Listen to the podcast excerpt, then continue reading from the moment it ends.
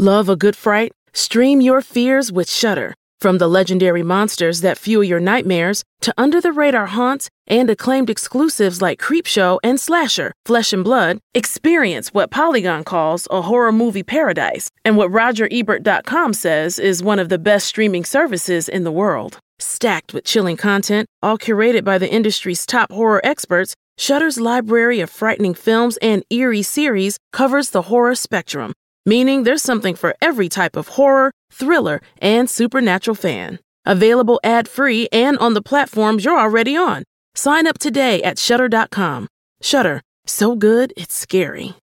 The Real Time Crime Podcast is for true fans of true crime. Join Leah Lamar and Teddi Mellencamp for an iHeartRadio original podcast dedicated to armchair detectives. Embark on a quest to unravel unsolved mysteries and delve into current criminal trials in real time. Why do I obsess over true crime? It's because I need to know every detail because they say that the devil's in the details. Listen to Real Time Crime on the iHeartRadio app, Apple Podcasts, or wherever you get your podcasts. There's a reason podcasts are popping up everywhere. Podcasts can make you money. And Spreaker is the easiest way to start a podcast. You could literally record your first episode today. Spreaker has all the tools you need to record, edit, publish, and yeah, monetize your podcast all in one place. And it's free. So tell your story and make money while doing it. Start your podcast for free now at Spreaker.com slash make money. That's S-P-R-E-A-K-E-R dot com slash make money from the iHeart Podcast Network.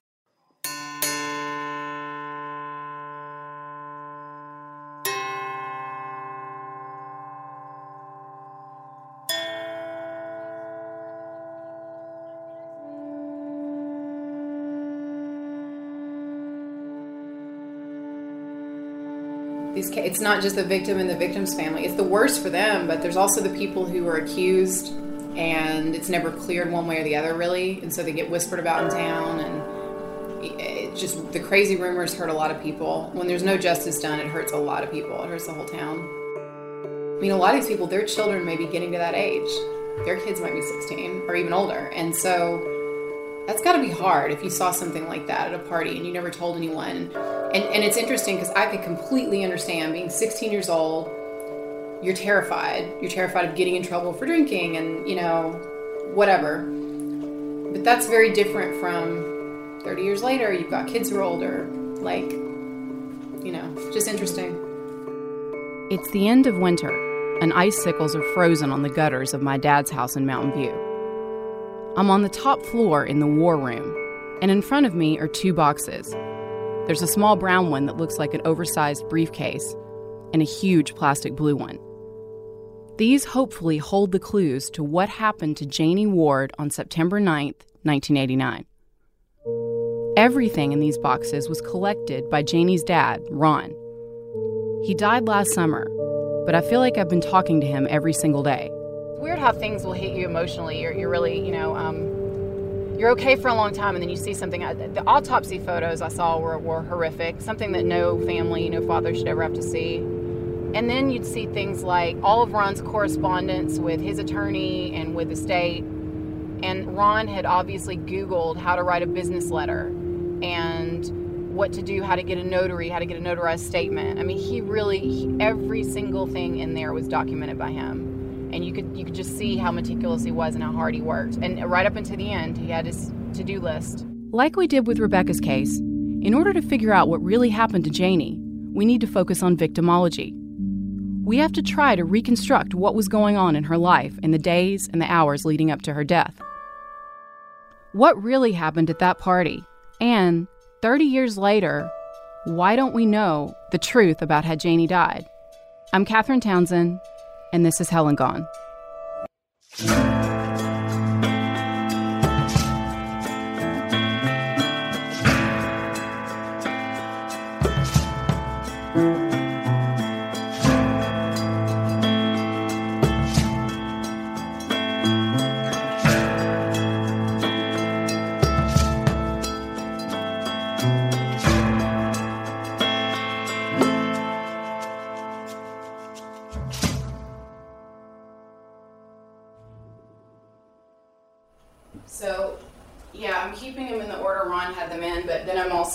We're going back to the week leading up to the party on Saturday, September 9th, 1989. I'm keeping him in the same folders that Ron had them in, and he, he was very methodical, so I don't want to mess that up. And I've, I've put a few aside that are, I think we need to be, deal with first that are contradictory. But anyway. We're using witness statements from the Arkansas State Police case file. The ASP took charge of Janie's case at the request of Searcy County Sheriff Kent Griggs. The sheriff had a history with Ron, and he wanted to avoid any suggestion of impropriety. Arkansas State Police investigator Bill Beach got the call. He drove to Marshall and started his investigation. And there are also contradictory things about um, where where Janie was. They call her Olivia in a lot of the statements because her name's Olivia Jane. But I mean, most of these witness statements spend more time talking about the kegs and who collected money at school during the party and who was playing the party. By that Wednesday, everyone in the junior class at Marshall High School is buzzing about a party. It's being thrown by one of Janie's cousins, Jamie Ward. Since their names are so similar, we'll refer to him as Jay from this point on. Jay lived at a cabin in the woods off of unpaved Zack Road. The cabin was owned by Jay's father, Steve Ward. Even though Jay is only 16, his parents let him live in the cabin by himself so he could keep going to Marshall High School. Janie's family lived pretty far away from downtown Marshall. Janie's mom, Mona, told Bill Beach that it was not unusual for Janie to spend the night with friends on the weekend. On most Fridays, Janie rode the school bus home, and then a friend would pick her up to go back to downtown Marshall. Ron told Bill Beach that the last time he saw his daughter was the morning of Friday, September 8th, a day before the party. He told Beach that she left home wearing a pinstripe shirt and stonewashed jeans.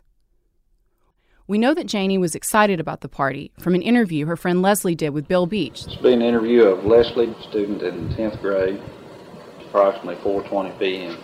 Leslie says Janie spent the night with her on the Friday night before the party. Where was the last place you saw? in my house. The last time Leslie saw Janie was at around 4:30 p.m. on Saturday. Uh, she was gonna finish fixing her hair and makeup. She said she was gonna borrow a shirt off me to wear. Leslie just said that Janie borrowed a shirt from her. When did you find out which one she bought?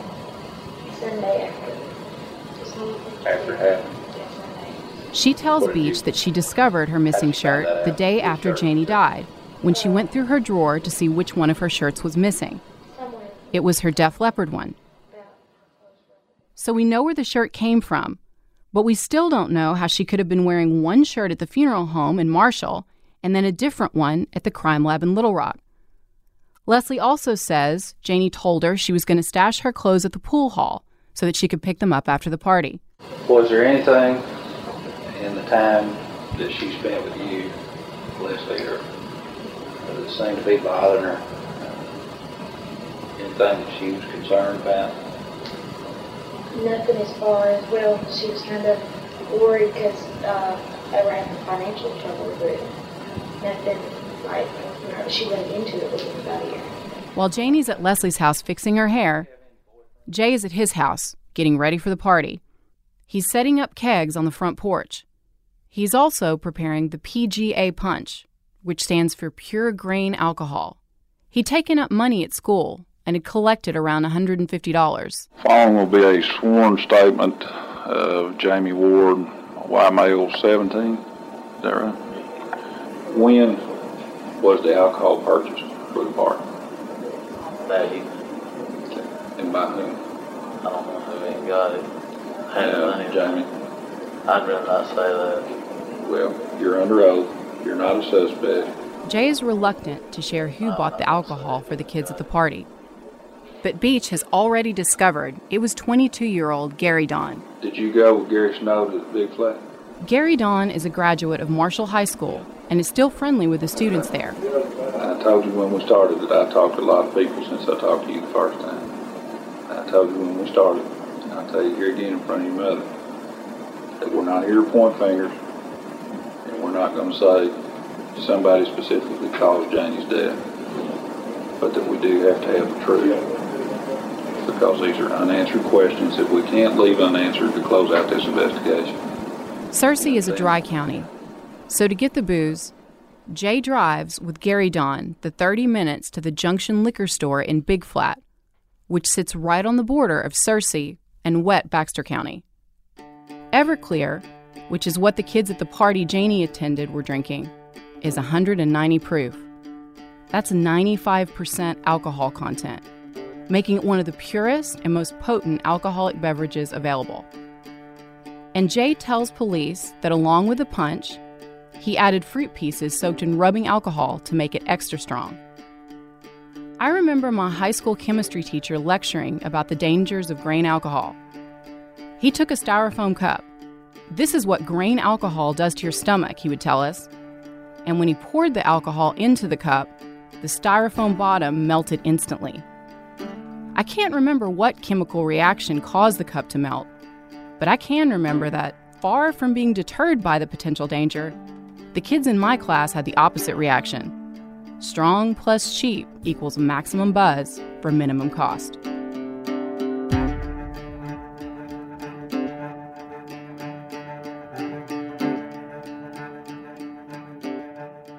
Shortly after saying goodbye to her friend Leslie, Janie heads to the town square. They're in the Daisy Queen, where the main spots where teens would hang around on the weekends. Janie's friend, Ron Rose, is driving around the town square in his truck. He's with Kim, another friend. Janie asks them for a ride to the party. This will be a sworn statement of Rondell Rose, a white male, 20 years old. This is Ron Rose, not to be confused with Janie's dad, Ron Ward. How did uh, how did Olivia act to you when you first talked to her up there on the square? She, was- she was in a pretty good mood. I mean, she was talking and being real happy. Do you remember anything in particular that she talked about before you got to the party? No, uh, not really. Just wondering who all was going to be down there and what was going on. Okay, so you and Olivia and Kim went to the party together. Ron says the three of them got to the party around 5:30 or 6 p.m. Soon after that, more people start arriving.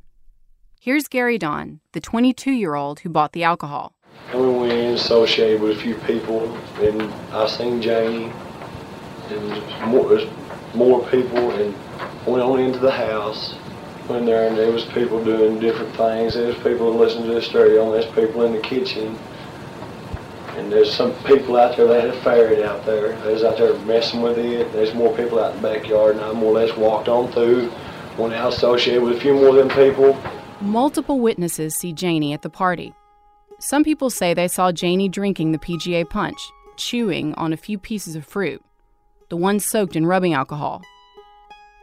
But no one at the party is paying close attention to what Janie is doing. A lot of partygoers said they talked with Janie, but they don't remember what they talked about.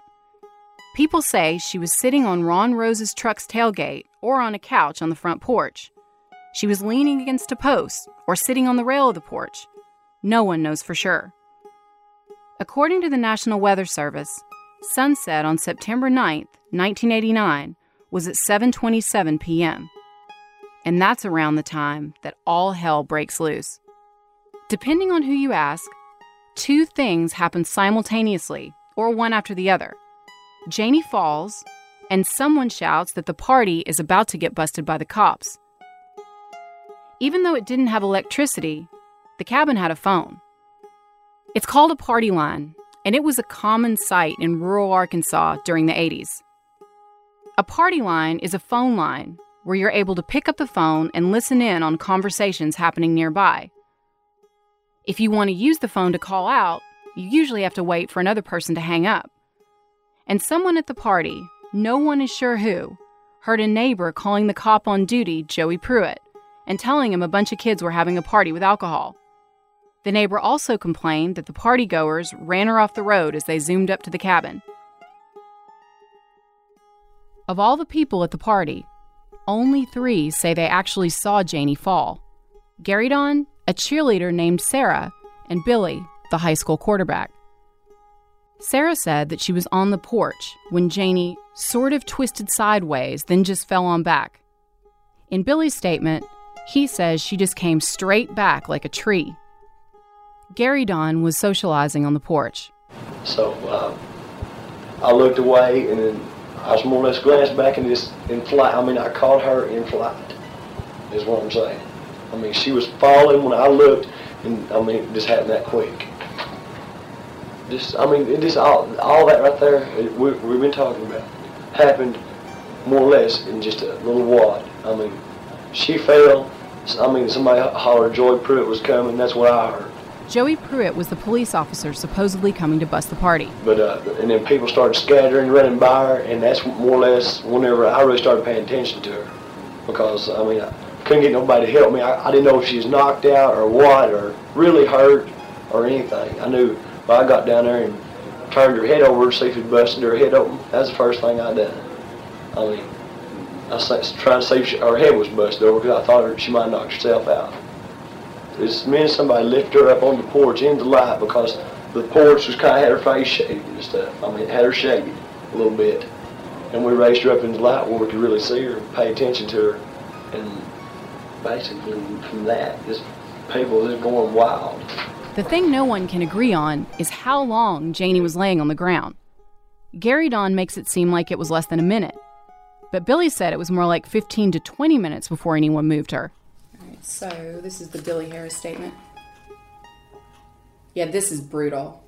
Kim Woody went over to Janie and said she had passed out. I never saw anybody else go over to her. I went back in the house and talked with Jason, Matthew, and Brian. She probably lay there 15 to 20 minutes before anybody moved her. Me, Jamie, Gail, and Gary Don moved her to the back of Ron's truck. I don't think she was ever moved onto the porch. Jamie and Gail said she needed to go to a doctor. I noticed when I came back outside that she had a bowel movement. I could see that her pants were wet and she was having a hard time breathing. Rose and Kim were in the cab of his truck, and Rose said there was no room for Janie except in the back. I offered to ride with her in the back, but Rose said no, he didn't want any trouble with the law. I offered to get a blanket, and he said no, she'd be all right. I believe she moved her arm across her chest when we put her in the truck. She never said anything else that I heard. Janie was on the ground 15 to 20 minutes before someone said the police was coming. Everyone just thought she was drunk and had passed out. Once everyone found out the cops were coming, people started panicking. Gary Don said everyone was running around like maniacs. They see Janie soil herself. At this point, they know she's in serious trouble, maybe dying. The decision was made to put Janie into the back of Ron Rose's truck. Ron, Kim, and Sherry, another friend, got in the front. They started the three mile drive on rural roads to Marshall's Town Square. At first, no one is sitting in the back of the truck with Janie during the rocky ride back to town until Kim opens the window of the truck cab and climbs into the back to check on Janie. As Ron zoomed down Highway 65, he passed another friend, Carla Brightwell. She flashed her lights at his truck, and when he didn't slow down, she thought something must be wrong. So she followed him. They ended up at the bank parking lot. At this point, Carla said Ron and the girls were arguing about whether Janie was just passed out and whether or not they should take her home.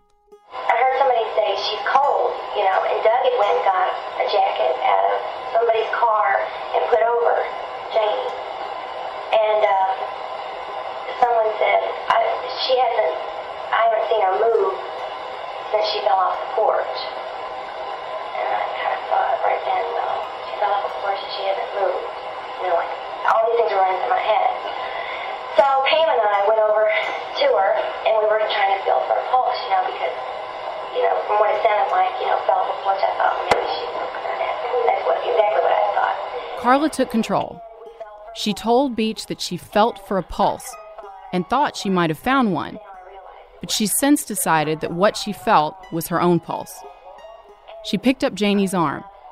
It felt cold. I knew enough Have you had some nurses training or something like that? But they don't train you to know what to do, to pull up in the back of the truck and there's a girl laying there and you don't know the circumstances. I didn't, I didn't know what to do. Sure. And um, then I knew to get help somebody that didn't know what they were doing. So Carla had run across the street to the ambulance service to alert them of Janie's condition. J.D. Beeson was the ambulance driver and manager of the ambulance service at the time. He and his wife, Kathy, a licensed LPN, arrived on the scene and would later testify that Janie was lying on her right side. In a statement, Kathy said, We checked and rechecked for needle marks at the request of the sheriff. Coarse sand, dry leaves, and small twigs were found at the blouse neck and the levi waist. Coarse sand was found on the abdomen under the bra. Kathy said this immediately led her to conclude this was a suspicious death, not an accidental death. Another employee of the ambulance service stepped in. He stated that he noticed something else a strong odor of alcohol on Janie. That's odd because it doesn't match witness statements at the party who said that she wasn't drinking heavily. One of the paramedics who examined Janie remembers seeing a black Def Leppard t shirt over a white pinstripe shirt. She remembers having to unbutton and roll up the shirt in order to get to Janie's body. Meanwhile, many of the kids who had left the party congregated at the Daisy Queen. All of them were talking about what happened to Janie. A lot of them came to the bank parking lot, where a huge crowd gathered around Janie's lifeless body. By this point, half the town is there. It even makes the evening news. But her parents, Ron and Mona, still have no idea what has happened to their daughter. Janie is pronounced dead at 8:45 p.m. We'll be right back.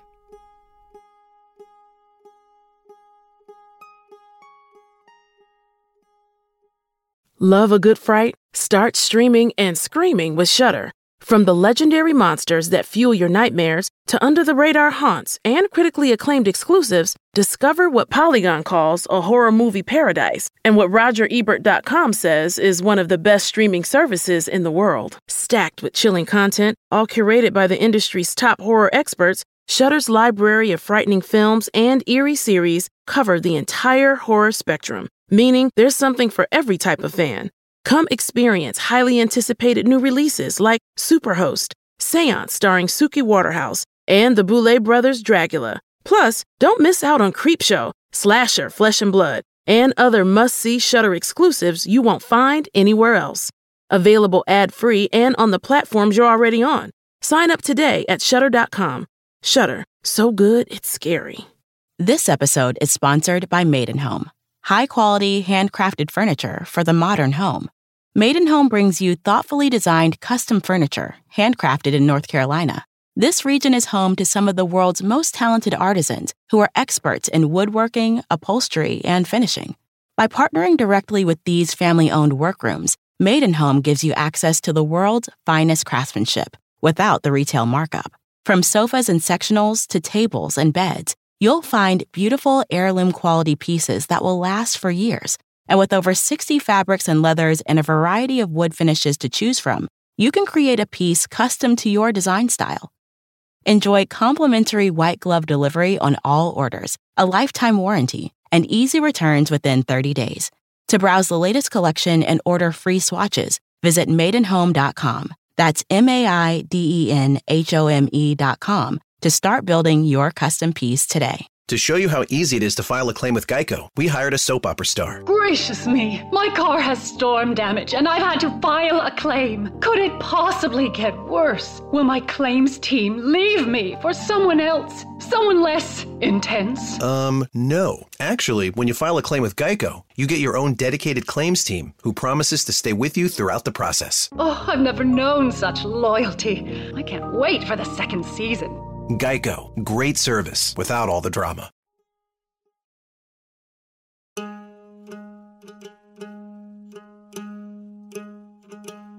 On the night Janie died, Bill Beach interviews four of the people at the party Gary Don, Kim, Jay, and Ron Rose.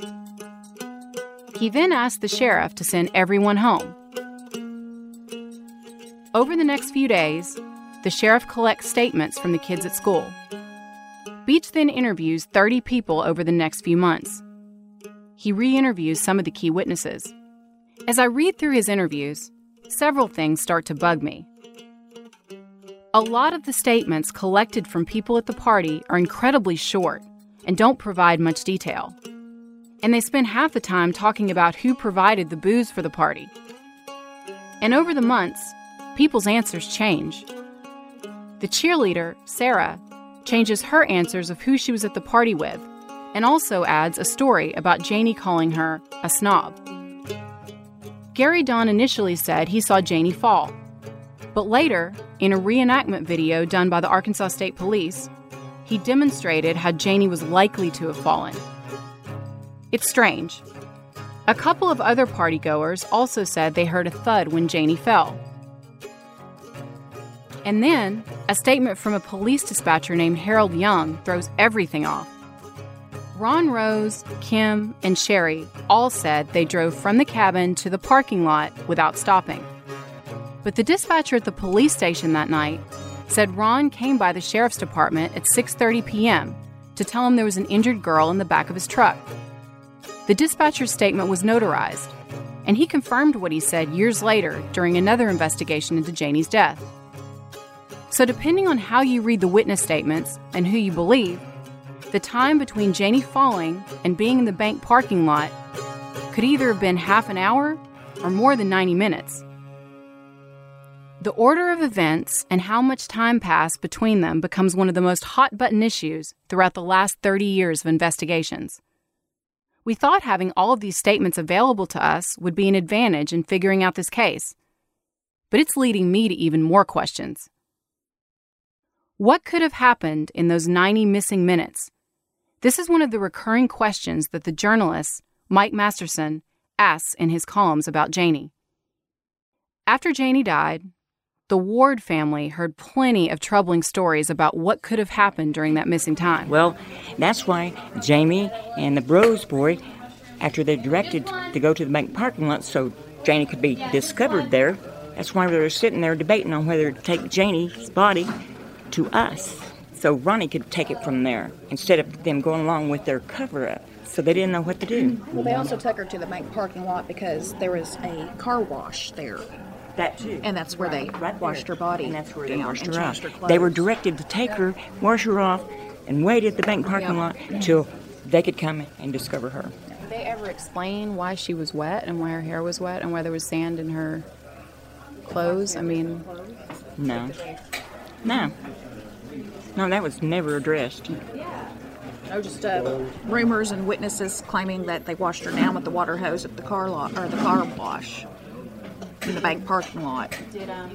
and when you say witnesses, was it people in the official report who? So it was, this is like people talking. Beyond these missing minutes, what confuses me the most is the statements from the ambulance service attendants, JD and Kathy. First of all, it took Bill Beach more than three months to interview them, and that was after they requested he talk to them.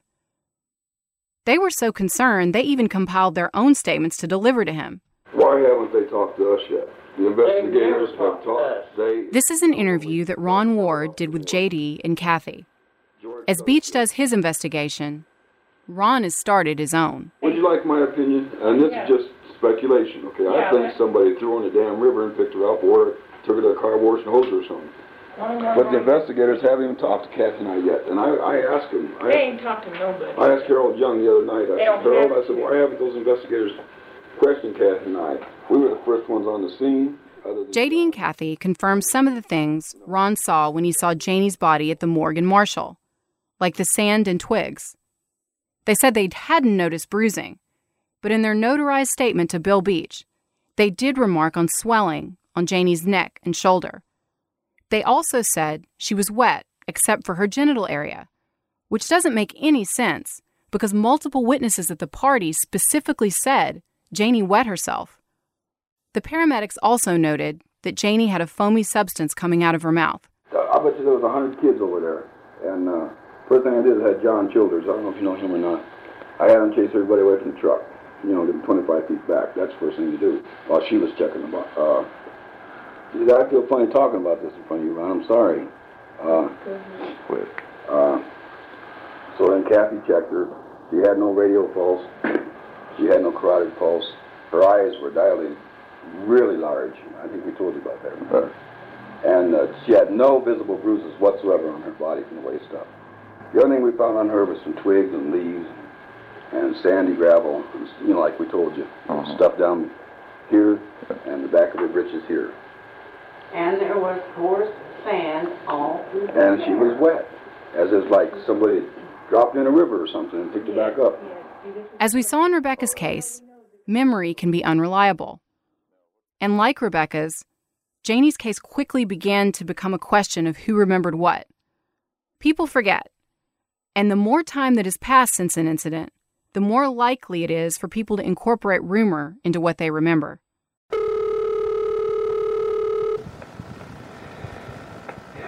This is a phone call between Ron Ward and Bill Beach. It was included in the original police case file. Hello? Ron? Yes, Bill Beach. How you doing? Just fine, how are you? Okay. My lieutenant called me and told me that you had some more names. Uh, yes, uh, I do. Okay. Ron is providing names for Beach to follow up on. This phone call is 50 minutes long. Well, what, what I'm saying though, Ron, is, is do you have all this documented? It, would it be possible for me to get copies though, so I can compare them? I can go through and check the names and compare it to what the, they have told me. You know, like I say, if it's people that I haven't talked to or haven't been interviewed, then I can go back and I can do that. Or if it's people that, that, that have been interviewed that have given contrary information, then I can re-interview them. From what we can tell, this call that was included in the official police file was very civil. Ron, have you got tape conversations with any of these people? Would it be? I don't. I don't expect you to give me the original tape, but it would, would it be possible at some point in time to duplicate those and uh, let me get copies of the duplicates? But Ron also recorded some calls with Arkansas State police officers, where he starts venting his frustration about what he feels to be Beach's lack of progress on the case. Ron? Yeah. How are you? Okay. I've been up here all day, and I talked to Bill Beach yesterday, and I told him I was coming, and I've been working on some other things. He said you had some tapes for him. You know what he's talking about? Did he send the uh, information he said he'd swap with me? I, I don't know. I don't know. You know, that's... But then I'll turn over what information I have if they'll turn over what information they have. Okay, swap information. You bet. And that's that's the only way I will do it. Okay. At this point. I mean, he's the investigator. He's the one that's, you know, the CID agent. He's the one supposed to investigate it. And I'm the father. Ron is suggesting a trade with the police. He will hand his interviews over to them if they will give him more access to the information they've collected. Tensions continue to grow when Ron hears about Beach's interview with Gary Don. In it, Gary Don complains about Ron. Ronnie calls my mother all hours of night, called at 1 o'clock in the morning to ask her where I was and if I was all right. He calls me early in the morning. He comes over to my house. He says that Ron is calling his mother at 1 in the morning, is calling him, and has come by his house. Beach even says that Gary Don can file charges against Ron. Ron gets wind of this interview and has also heard that Beach has been asking about him in other witness interviews.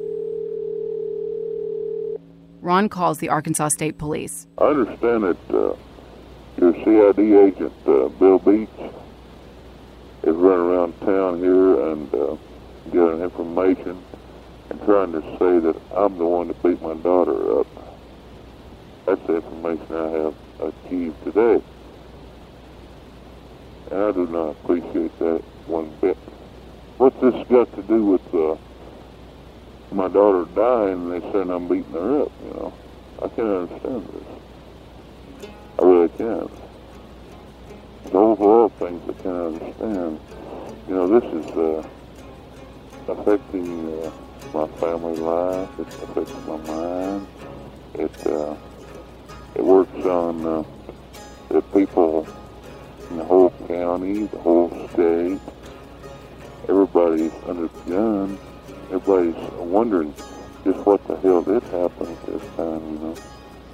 And Mr. Beach is, uh, like I told you before, saying I'm a belligerent person. I'm not at all thrilled about the way Beach handled this at all. It's been 118 days today. It's been 118 days, he says, and no answers. We'll be right back.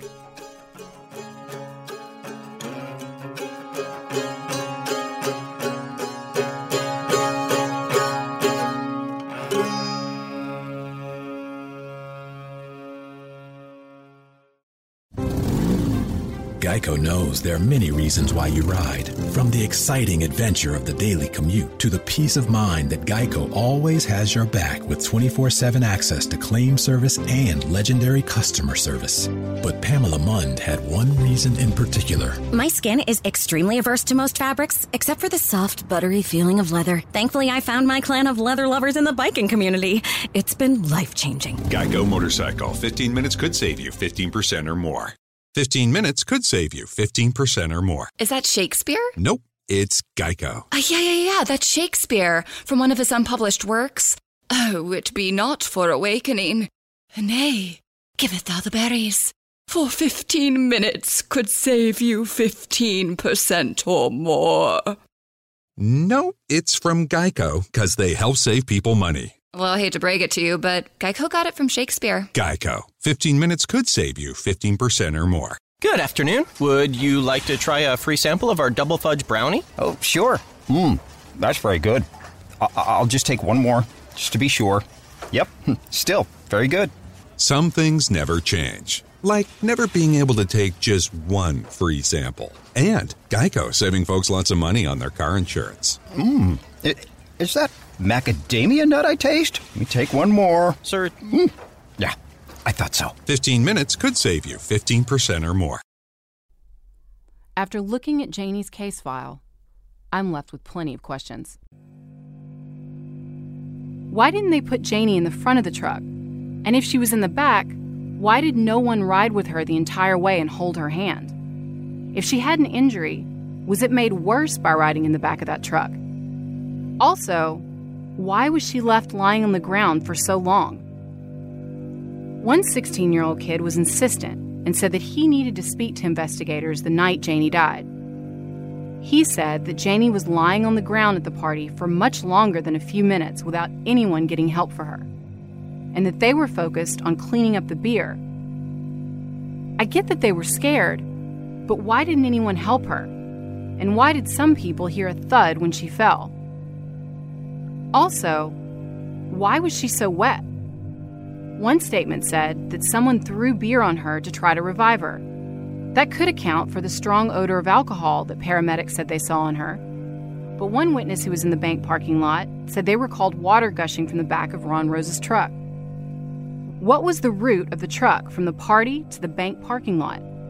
In his statement, Ron Rose said they decided to take Janie there because they thought it would be faster than calling for help and the bank parking lot was close to the ambulance service.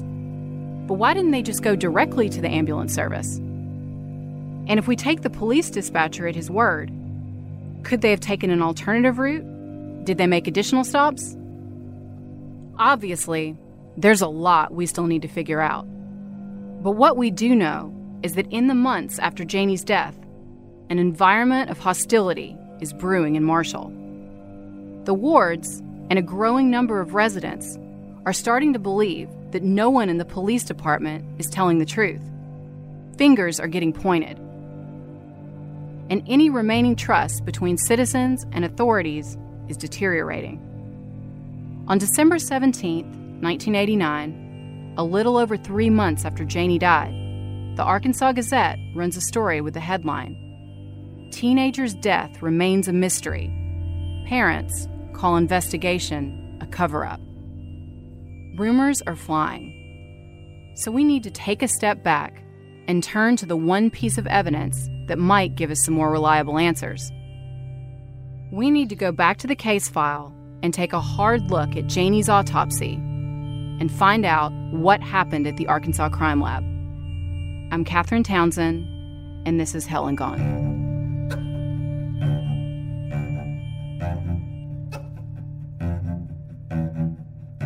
Hell and Gone is a joint production between School of Humans and iHeartRadio.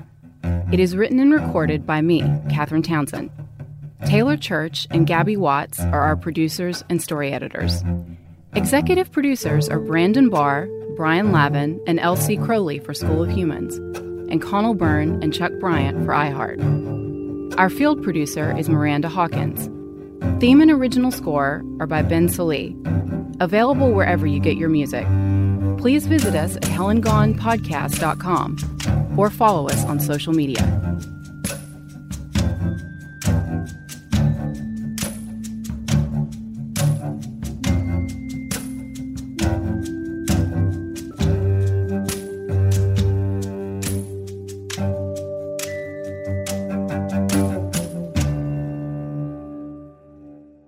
Support for this podcast is from Williams. We make clean energy happen. Williams is the first North American midstream company to establish a climate commitment and an immediate approach to a sustainable future. We've released our 2020 sustainability report to track progress on our ESG goals, which includes a near term emissions reduction target of 56% by 2030. We're leveraging our natural gas focused strategy to fight climate change today and build a clean energy economy tomorrow. Our infrastructure and commitment are transforming the future of energy. Learn more at williams.com. Courage. I learned it from my adoptive mom. Hold my hand. You hold my hand. Learn about adopting a teen from foster care at adoptuskids.org. You can't imagine the reward. Brought to you by Adopt US Kids, the U.S. Department of Health and Human Services, and the Ad Council. I want to get back to kissing the cheeks of my grandbabies, making Sunday dinner with a house full of family and lots of laughs. COVID 19 has changed how we live and how we feel. But now, there are vaccines and they are the very first step that let us get back to what we miss most. It's okay to have questions. Is it safe? Should I wait? Now, get the facts. Visit getvaccineanswers.org so you can make an informed decision when vaccines are available to you. Brought to you by the Ad Council.